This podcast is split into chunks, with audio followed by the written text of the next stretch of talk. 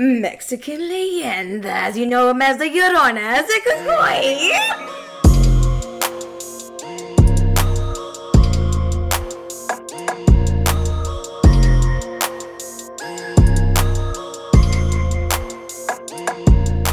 Hey guys, welcome back to the Poor Adult Podcast. My name is Maryann. And this is Marlen. And after a long break, we're back. Today we're going to talk about Mexican leyendas. She is trying to laugh like a witch. She's not choking, guys. She's not actually choking. Mexican leyendas. You know them as La Llorona, as El Cucuy.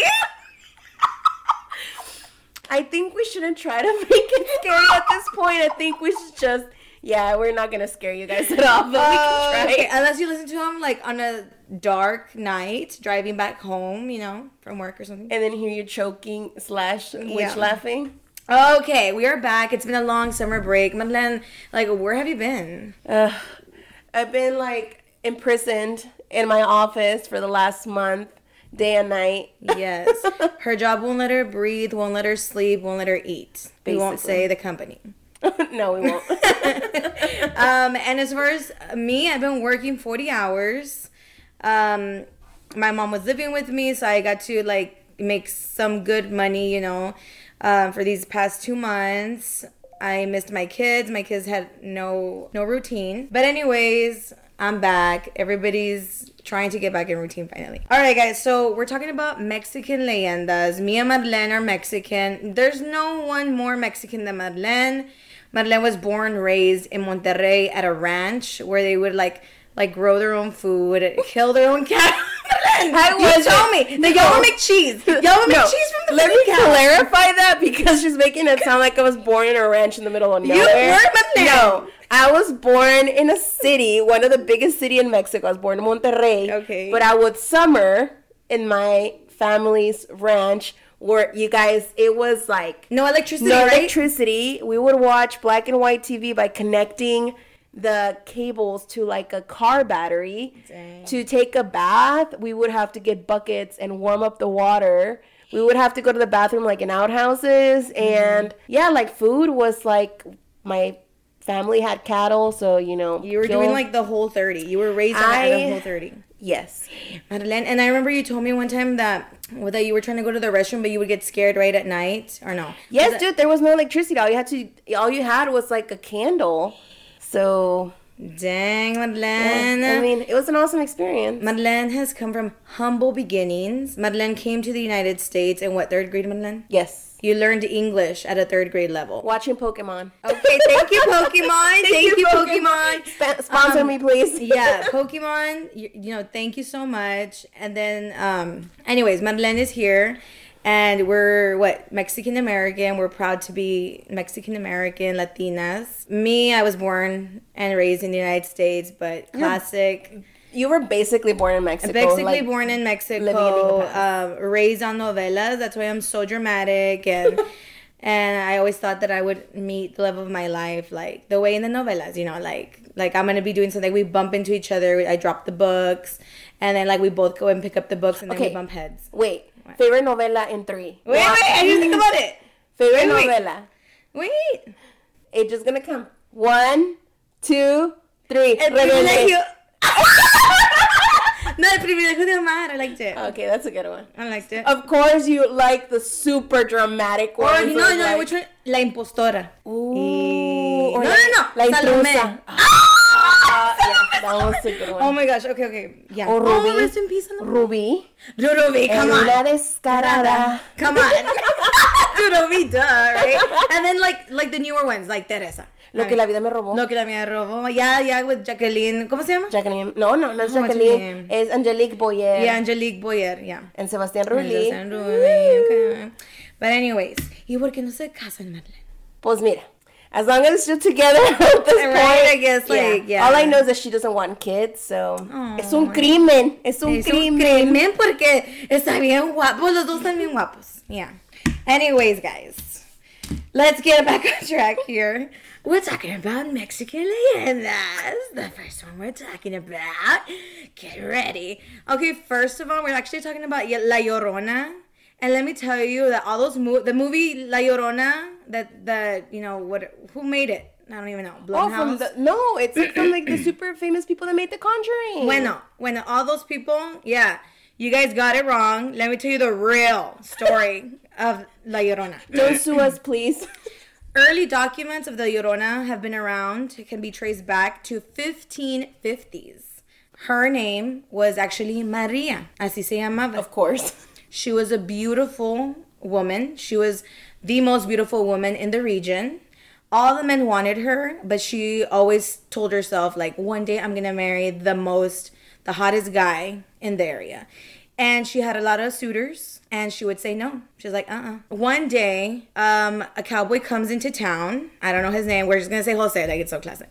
And plus, they get married. They fall in love. He's handsome, whatever. They have 2 kids. He's a cowboy, so he has to go in and out of the area. You know, he's always traveling, coming back, traveling. So she stays home raising the kids. Months go by. He comes for like a week. He leaves. He comes every, you know, so week. You know, every few weeks he'll come and go. And eventually she started noticing, like, he started being distant. She started noticing that he was just giving all the attention to the kids and, like, not to her. She started getting jealous of the kids. At one point, though, he told her. He's like, I'm literally only here to see the kids. Well, one day, the breaking point was when he brought La Otra, a mistress. He brought a mistress with him. And he was just, you know, he didn't care. He's like, this is my mistress. And came to see the kids. Ha, ha, ha, he.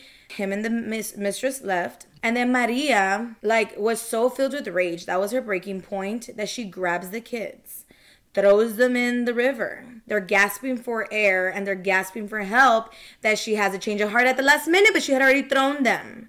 So she, like, runs along the rocks to try to save them. And she ends up tripping on a rock, freaking falling into the river, and literally dies. So they ended up finding her body. They dressed her in white and they ended up burying her. And but she didn't even last one night in the grave. She rose from the grave, and from then on, the townspeople started seeing and hearing her say, "Oh, my kids, los niños, mis niños, where are they?" From then on, you know, she would do it years and years after that. That they didn't call her Maria anymore. They called her La Llorona. So that's how it started. And so now, taking it back to present times, in our childhood, I don't know about your parents, but definitely my parents, it was more like, come inside before dark or the Llorona is going to get you. Or yeah, they claim that the Llorona is looking for her children. And when she sees children, she confuses them for her own, and she takes them. But then other people say, like, she takes your children as she wants revenge on, like, anyone, because, like, she can't have her children. She's miserable. Yeah, so she wants to kill other people's children.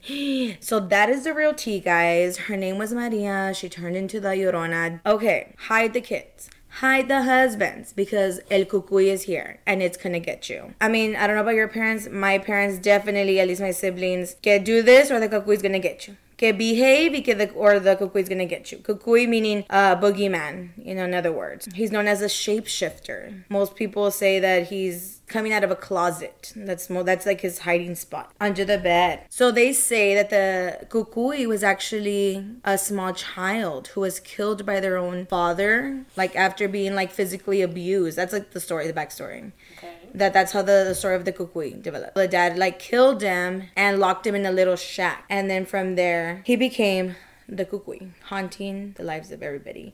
Okay. Yeah. So be careful, guys. You don't want to mess with the Cucuy. Can I just say, I'm 30 years old. Mm-hmm. And part of me is scared of the dark still because of those stories, Like, I can, like, say, I'm not ashamed that when I used to have taller beds, I was so scared of, like, turning off the light and getting in bed. I would literally, like, turn the light off, run and jump on my bed. Okay, no lie, I do that. Because there's, like, a big space under our bed. Yeah. Like, enough for mine doesn't have that space. I bought it for that reason. Yeah, it's just... I, like, jump. Our parents traumatized us with these stories. Parents. Yeah, the parents. They really did. Because that's true, Marlen. Okay, another thing that Juan laughs at me about is, like, I have to close the restroom door. Because I don't like sleeping with the doors open, period. But you know who's like that? Luna. If she sees drawers open and she's about to go to sleep, or the closet door a little bit open, she starts pointing at it to close it. But I mean, we don't scare her. Obviously, we don't show her nothing. She has never seen scary movies. Are the kids just predisposed into those things? Well, Juan was telling me that it's so weird how, like, us humans, we're scared of unknowns. And is it something, you know how, like, we've been evolution, like, to survive for the future? So was there something that happened in our past as humans that makes us scared of dark spaces? Yeah. And so we, like, evolutionized throughout history, and we are built with that, like, safe thing to make us scared of the dark. It's like a survival instinct. It's a survival instinct that we have acquired from like time. Why is it getting creepy? Okay, I know what you sound like. What? You sound like the freaking Cookie Monster. Really? Yes. No. I wanted to do like the, you know, the Hunchback of Notre Dame, the old one. He doesn't sound like that. Or no, like the Lord of the Rings person, the one that's like, my precious. Yes, my precious. Oh man. God. Okay. Anyways. Marlen, what do you have for us? Take it, like, to the next level. I'm traumatized. Can I give you like cute little stories instead or something? No, Marlen. Stick with the plans. I'm gonna tell you some scary stories. That's how you sounded. Okay. Someone give me a cookie. What? This is sound like the Cookie Monster.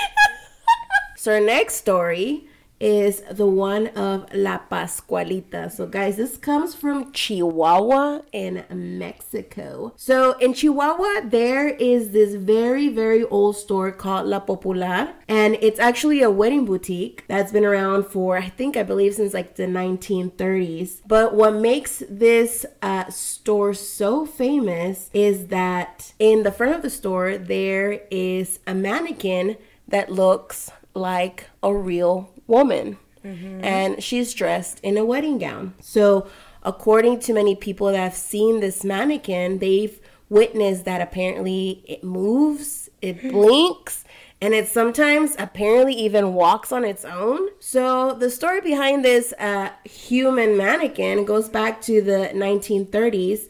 And according to the legend, a bride was bitten by a spider or a scorpion on the day of her wedding, which, you know, caused her death. The mother of the bride was so sad beyond belief that she couldn't even part from her daughter that she made the decision to embalm her and put her in a wedding gown and put her in the front of the store. Like, girl, mourn on your own. Mm-hmm. Like, why do you want people to see her? Mm-hmm. But apparently that's the legend, that it's actually a real human body that's been embalmed. And it's common apparently at night when taxi drivers like drive in front of the store, they sometimes see the mannequin move. And it's said that a lot of taxi drivers see the mannequin move because her fiance was a taxi driver. Oh, but my goodness. What do you think? Do you think there's an embalmed body in there, or, you know? I mean, I definitely think that if the mom did something like evil, bad juju or something that would keep the spirit in there, I do think that there's some, like, maybe like some spirit. What is this, Annabelle? Oh my goodness. So do you think the place is still there right now? Yeah. So La Popular is still there. The mannequin is still there. Hundreds of tourists a day go by that store just to go see that mannequin and look at it closely. It has eyelashes. It looks like it has real hair. Like, the hands look like real hands. It's very realistic. It doesn't look like it's made out of, like, that hard plastic like mannequins are. It looks like skin. Dang. But, I mean, it's 1930s. It's a mannequin. Like, mannequins in the 1930s did not look human-like. No. You know? Oh, my gosh. Okay, we're going to post a photo of this to our Instagram. Yeah. Okay, so the next story. I don't want to make it creepy because I'm going to get scared on my own. And I actually sleep with my doors open. Marlen, don't sleep with the doors open. I have to. I have a cat. But the next story is La Rumorosa Carretera. So this is a highway that it's by Baja California. So, you know, south of California. After hearing the story, guys, this sounds kind of like, in a weird way, like the Bermuda Triangle of, like, Mexico or something. Okay. Like, it's a highway where, like, really creepy stuff happens. Okay. So this highway is also known to be very dangerous to drive at night because there's a lot. It goes through, like, hills and mountains, and it's a lot of curves, and there's a lot of truck drivers in that highway, so it's very dangerous and stuff. But This highway has been known to have like phantom hitchhikers, like demon children, shadow people, aliens. Like people have encountered a lot of things and people have disappeared without a trace. Hence why I think it's kind of like the Bermuda Triangle. But one of the most famous stories of this Rumorosa Carretera is of a nurse. So the story goes that there was an accident that occurred many years ago in the highway, and like townspeople went to like the town's nurse or something, and they told her, hey, like there was an accident in this area of the highway. We need assistance until, you know, the actual ambulance come and stuff. And they're like, can you please go? This is the place. And she said, sure. And that's the last thing anybody ever heard of that nurse. The nurse never showed up at the site of the accident. There were rumors that she was taken by like an occult sect or something. Some people say she ran away. Some people said that, oh, she was the one that caused the accident, so she ran away. Nobody knows. There's just rumors. But what everybody remembers is they told her this is where the accident happened, this is where you go, and she never showed up. It wasn't until time after that disappearance that, you know, truck drivers, people driving in the highway, they said that they would see a woman walking along the edge of the highway, like just looking lost, sad, and then she's just walking along the edge of the highway in the middle of the night. Guys, who walks, what woman walks in the middle of the night just in a highway? Some other people have said that as they're driving along, they see a woman walking, they keep driving, and then suddenly they turn around and she's sitting right next to them. So I've heard that before, like in the Goosebumps, Scary Stories to Tell in the Dark type thing. Yeah. Basically, why do they always want to get in the car? Dude, I heard another one of that, of the trailero, that he crashed, and he's on his way to meet up with the pregnant wife. Yes. He ended up dying. So his spirit stays in the carretera, and he always stops people that are passing and tells them, this is the address. Can you tell my wife that I'm okay. And that I'll be there soon. Yes. And when they go visit the wife gets a lot of visits, and she's like, dude, my husband died years ago. Like the kid is like 10 years old now. And like, the spirit is still there telling random people, like, go to my house. Unfinished business. Dude, okay, yeah, that's powerful. Unfinished business. Yeah. Dang. It's true. Tengo miedo. So everybody goes to Baja California. Fly. Just take a flight. No, guys, don't even go to Mexico. Look at all this. I mean, because the U.S. definitely doesn't have scary stories, right? I know. All right, let's take it to the next level. We have a recipe of the day. It's a fun twist to the strawberry margarita. Marlen, take it to Napa. Taking it to Napa with the strawberry margarita? A ver, take it to Mexico, Marlen. Take it to your homeland, Monterrey. I'll take it to Mexico, okay. Una shot. Marlen, you want to get, like, you're going to get canceled. Like, by our own people. Our own people are going to cancel us. So, the recipe calls for 2 shots of tequila, 1 shot of lime juice, 2 basil leaves, muddled, 1 shot of simple syrup, ice, and some fresh strawberries. Dang, that sounds good. Actually, I just had that one too. All right, guys. Well, thank you so much for listening. See you next time. Follow us on PortaPod on Instagram. Anyways, thank you so much. Thank you for listening. Bye. Bye, guys. Bye. Give me some coconuts.